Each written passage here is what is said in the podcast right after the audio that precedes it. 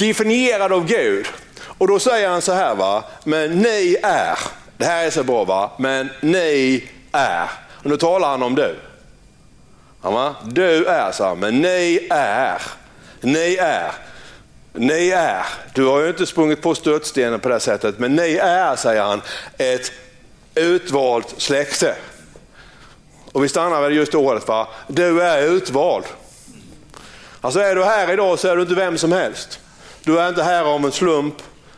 Det är inte så bara att du har ramlat in här vid idag. Nej, utan alla som är här och som kommer på ett eller annat sätt, du är utvald. Kan du tänka dig hur mycket människor finns det i världen? Det finns sex miljarder människor och du är utvald.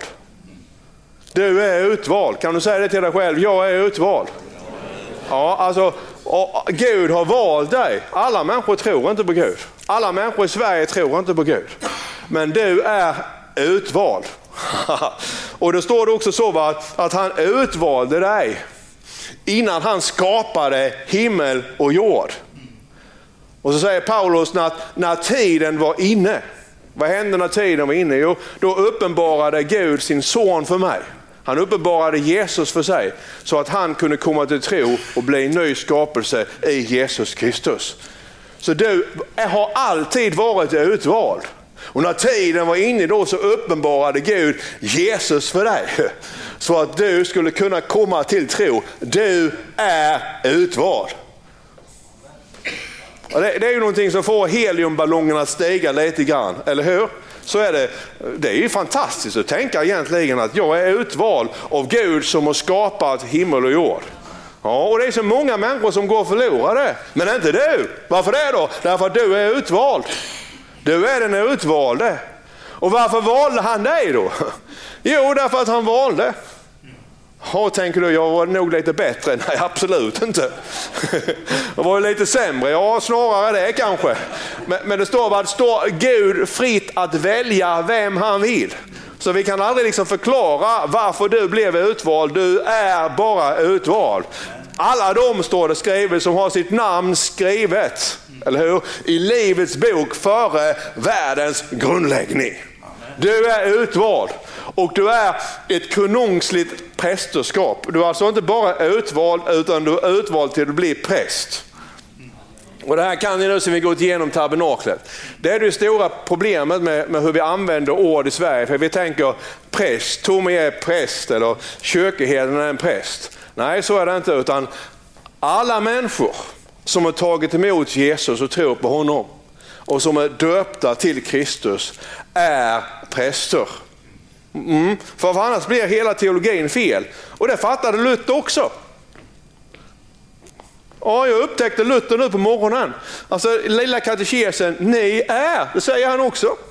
Konungsligt prästerskap, eller hur? Och det är därför han ville utbilda alla i Sverige. Varför det då? Jo, så att prästerskapet skulle kunna börja fungera. Och vad gör prästen då? Du är inte bara utvald för att du ska säga jag är den utvalde. Gud han dansar bara med mig, jag är den utvalda. Nej, så är det inte. Va? Utan du är utvald. Okay? För att du ska vara präst. Och prästen gör två saker. Prästen gör tjänst inför, inför Gud. Mm. Och prästen gör tjänst inför människor, folket. va? Så att du är utvald för att vara präst i Sölvesborg. Amen. Alla här är kyrkoherdar. Så är det. Kyrkoherden Gordon, kyrkoherden Va? kyrkoherden Monica, kyrkoherden, prästen Christian, Hej, hej prästen. Ja, hej präst Christer. Får du uppföra dig då. Så, va? Och, alltså, vi, vi är präster. Och, och, och vi, vi, vi, tänker så här att jag måste på något sätt in i tältet va? så jag kan komma inför Gud. Det är därför som vi äter nattvarden. För att vi är i Kristus och Kristus är i oss. Det är därför som vi har en tändsticka så vi sätter färg på oljan så vi blir brinnande, så vi får en lampa så vi ser vad vi gör. Det är därför som vi, börjar lukta så gott. Alltså i anden, därför att vi ber. Mm. Mm. Oh, halleluja, Änglarna säger, oh, nu börjar Tommy lukta gott. Vi bad hemma igår kväll, mm, nu luktar det gott hemma hos Lilja. Tack Jesus! Alltså atmosfären förändras. Och sen kan man gå in liksom till förbundet. Vi är präster och sen så är vi då ett, ett heligt folk. Du är utvald, eller hur? Du är, du är, du är präst, alltid. Det är inte bara så att du är någonting när du går i kyrkan. Det här är inte en passiv församling. Guds rike är inte passivt. Utan du har en uppgift i alltihop det här. Okej? Okay? Och sen är vi ett heligt folk. En gång till. Vi är ett heligt folk. Det betyder ju också att, att vi är inte som alla andra. Vi är lite annorlunda du och jag. Det, vi är inte högfärdiga, vi är inte självrättfärdiga på något sätt. Va? Utan vi är, vi är heliga inför Gud. Vi är, vi är lite annorlunda. När människor möter oss så ska vi vara en reflektion av Gud. När människor möter oss så vill de möta Guds leende. När människor möter dem så vill de möta Guds milda ord. När människor möter dig så vill de möta sanningen. Jag skulle kunna fortsätta här. Det får inte vara på det sättet. Jag hörde om någon företagare som precis hade börjat liksom få sina affärer på fötter och börjat deklarera och, och inte syssla med svarta affärer. Och, och, när man då börjar betala in skatt och så, så den första kunden som man får, det är en kristen företagare som erbjuder svarta pengar. Eller hur? Alltså det, det, blir fel, det är precis som alla flyktingar som kommer hit och vi säger till dem att nej, gå för guds skull inte i kyrkan. Men säger de, men vi vill ju gå i kyrkan, säger de. Nej, nej, jag ska inte gå i kyrkan. Kan du se alltihop det här? Alltså, vi, vi är ju där bland alla människor. Och då måste du tänka så att när du är bland människor, så, så, kan du inte bli en moralist, för det funkar inte. Det är inte det de vill se. Utan de, de vill på något sätt se ett leende från dig. De vill höra en uppmuntran. Så när, när, liksom på jobbet, om du ser att någon har nya kläder, de andra kanske inte säger det, säg det. Vad fin du är. Alltså, du är den personen som alltid eh, smäller till med en komplimang. Vad fin du är idag. Har du köpt nya glasögon? Du klär ju jättebra idag. De andra säger ju ofta ingenting. Det blir bara alldeles tyst för den svenska avundsjukan den är ju monumental överallt och alltid. Jag, jag, försöker, liksom, jag har ju tränat alltid om man, man växer in i alltihop det här. Och, och början då när vi flyttade till det nya gymmet, då, då var folk lite avoga så, för de vet ju att är han här för att frälsa oss? Och det är ungefär de säger det om mig. Han Tommy Lilja, är han här för att frälsa oss? Så de, de håller lite distans. Och Sen får man arbeta sig in. Och Det innebär att när spöjdigheterna kommer så kan du, du kan liksom inte svara på en spöjdighet med en spöjdighet. Det är en sjökapten och han kan vara ganska giftig då. Och när han säger, är du nu här idag igen Tommy? Säger, jag trodde jag skulle slippa dig idag.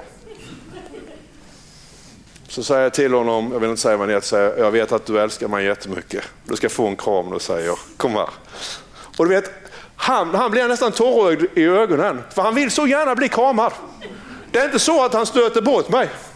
En av de största busarna i Valja, han två meter lång, han gjorde ingenting annat än slogs från det han var 16 till han fortsatte, han är 60 nu, han likadan fortfarande på fyllan och villan.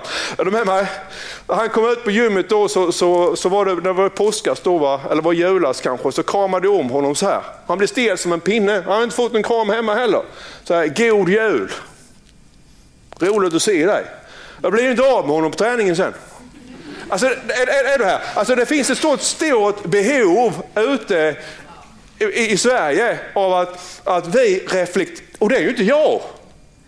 Lyssna nu, det är inte Tommy Lilja. Utan om inte jag hade blivit frälst så hade jag aldrig kramat den killen. Ska jag tala om för dig? För han gav mig en stor smäll när jag var 14 år. Det har jag fortfarande inte glömt. Jag hade inte kramat honom, men Gud i mig kramar tillbaka. Jag var på Stockholm över tre veckor sedan och det låg en uteliggare därvid. Och, och, ja, framför NK, mitt i Stockholm. Och, och eh, ja, I någon form av sovsäck, så klockan var två på eftermiddagen, så fruktansvärd ut och han har en liten kopp därvid. Och så säger den helige ande till mig, ge honom 200 spänn. Eller hur? Alltså Tommy Lilja, innan jag blev frälst, ger inte bara 200 spänn till en... Eh, ja. Och det, det, var, det, var ingen, det var ingen eh, rumän eller någonting som heller, utan det var en svensk uteliggare. Han hade fått lägenhet, säkert eh, alla möjliga saker. Så säger några, men tänk, han köpte säkert brännvin eller knark för de pengarna. Det spelar ingen roll. Jag tog upp 200 spänn, jag hade en massa pengar i fickorna då. Ja, Gud välsigne dig när du går med honom, eller hur? När du ger dig tionde så blir fickorna fulla med pengar. Så. Alla har inte fattat det. Så jag, jag böjer mig ner och sen tittar jag på honom och sen ger jag honom pengarna. Och när han ser in i mina ögon då så är det inte Tommy han ser utan det är Gud. Eller hur? Det är en reflektion av Gud. Och det är, det, det är så vi ska möta människor. Vi ska vara där ute utan att döma dem. Vi ska segla liksom på, på havet utan att få sjön in i båten. Och om man tränar på alltihop det här och bestämmer sig för att vara sån, det, det är så det ska vara. Alltså, du är, måste tänka, jag är utvald. Om du är utvald så kan du inte springa omkring på din arbetsplats som vem som helst. Utan du är utvald. Du är präst på din arbetsplats. Gud har utvalt dig för att du ska representera honom på din arbetsplats, i skolan, i din släkt. Och du ska vara helig. Får jag berätta en grej till? Det är jag tänkte på det. Och det, det, det är så man måste, sen måste man trycka till sig själv. Nu här vid, när vi hade filmat då tre dagar sträck och till slut så blir man alldeles koko i huvudet. Därför att det, det är ett jättefokus då. Och sen är det på engelska också, det gör ju inte saken lättare. Och du kan ju inte stå med ett manuskript så här i handen. Utan du ska tala sex minuter. Titta in i kameran. Som att du tittar in på den personen som sitter i tv-soffan och tittar på ett tv-program. Samtidigt som det är en massa brasilianare och, och kineser och alla möjliga som springer omkring hit och dit som yra höns. Och, och då på kvällen då så, så, så, gick vi på, på en restaurang, då, en italiensk restaurang. Och sitter där och, och så så kommer de inte ta upp beställningen. Och vi män är ju så när vi blir hungriga. Vi är jägare. Så, så får vi inte tag på villebrådet då stiger adrenalinet i kroppen. Och sen slut så kommer ju han då tar upp beställningen och, och eh, jag skulle, jag, de hade soppa då så jag tänkte jag tar soppa och så en pastarätt. Och sen Mats och Simon de äter bara pizza när vi är ute, så de beställde varsin pizza. Och sen väntade vi och sen väntade vi. Och sen väntade vi. Och sen kommer det två pizzor. Ingen soppa, ingen pasta och jägaren är på gång. Fälla sitt villebråd. Ja, det är så va. Och, och sen, sen, till sist då så får jag min mat då. Då har jag nästan ätit upp Mats och Simons pizzor. Och då när han kommer då så kommer han med både soppan och pastan samtidigt. Så jag frågar honom, brukar du äta soppa och makaroner samtidigt? Då säger han, ja. ja.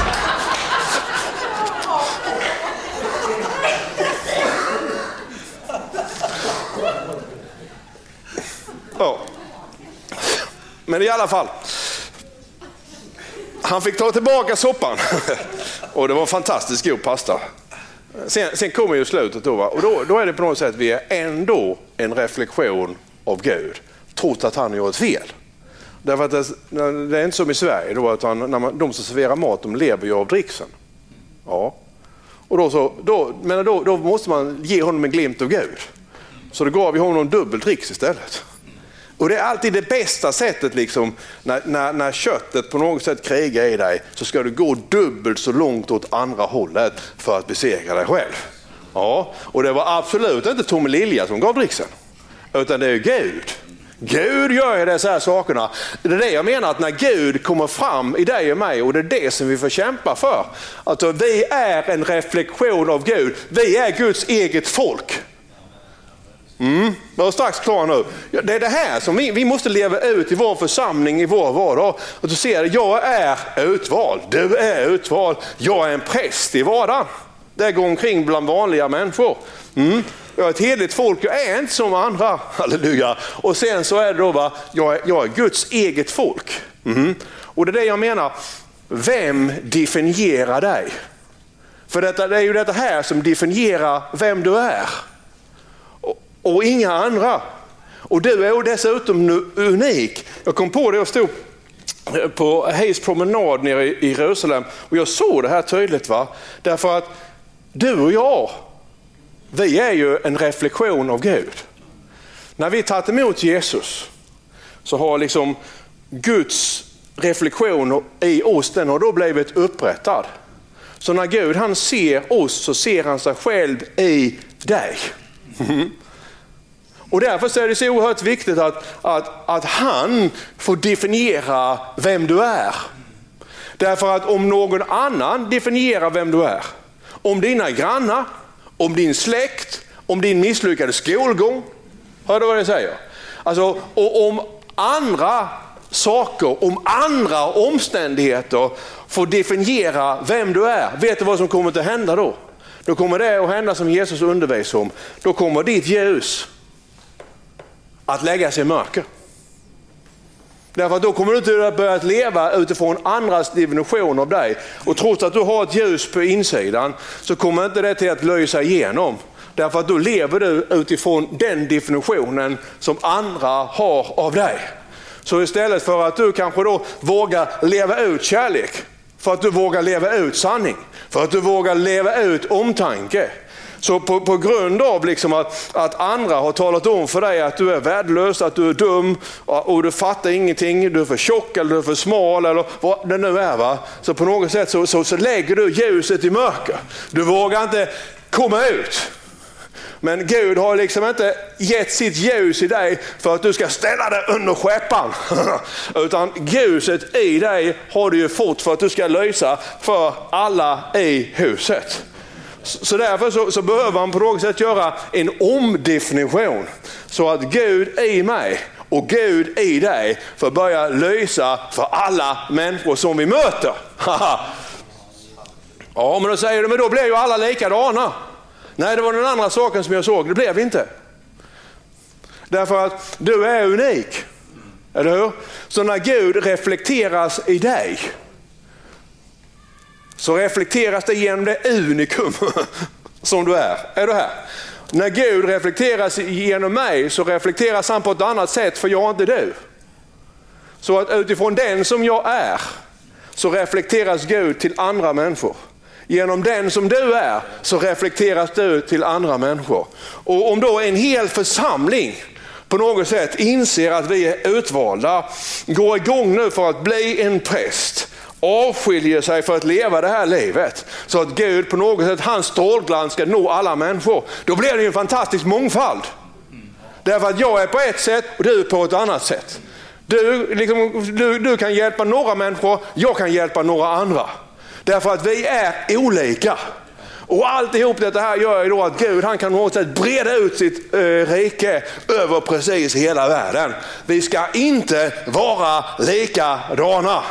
Gud skapar inga copycats, men alla, halleluja, ska reflektera Guds härlighet där vi går fram i Jesu namn.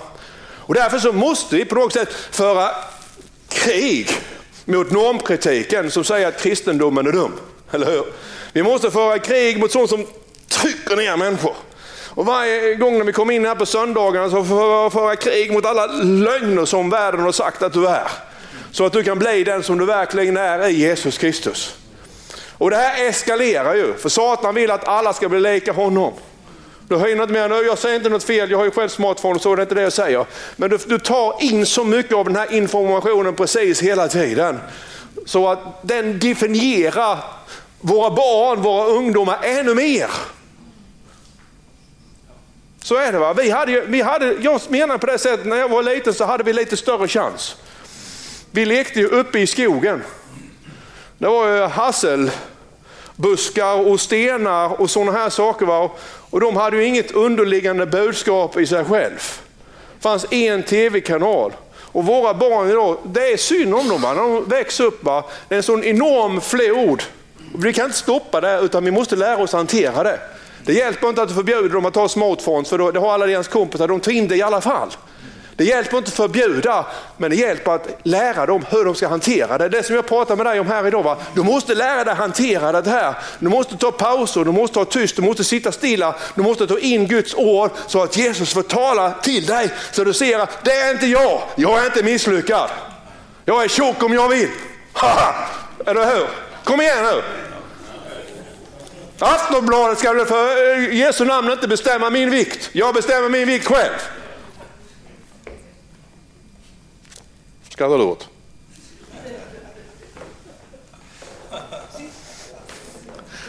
Ja,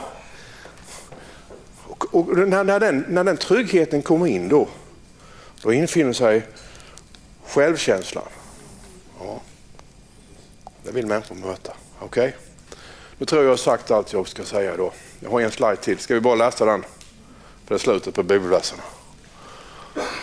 För att ni skall förkunna hans härliga gärningar. Han som har kallat er från mörkret till sitt underbara ljus. Det är med ett syfte. Är du med mig? Och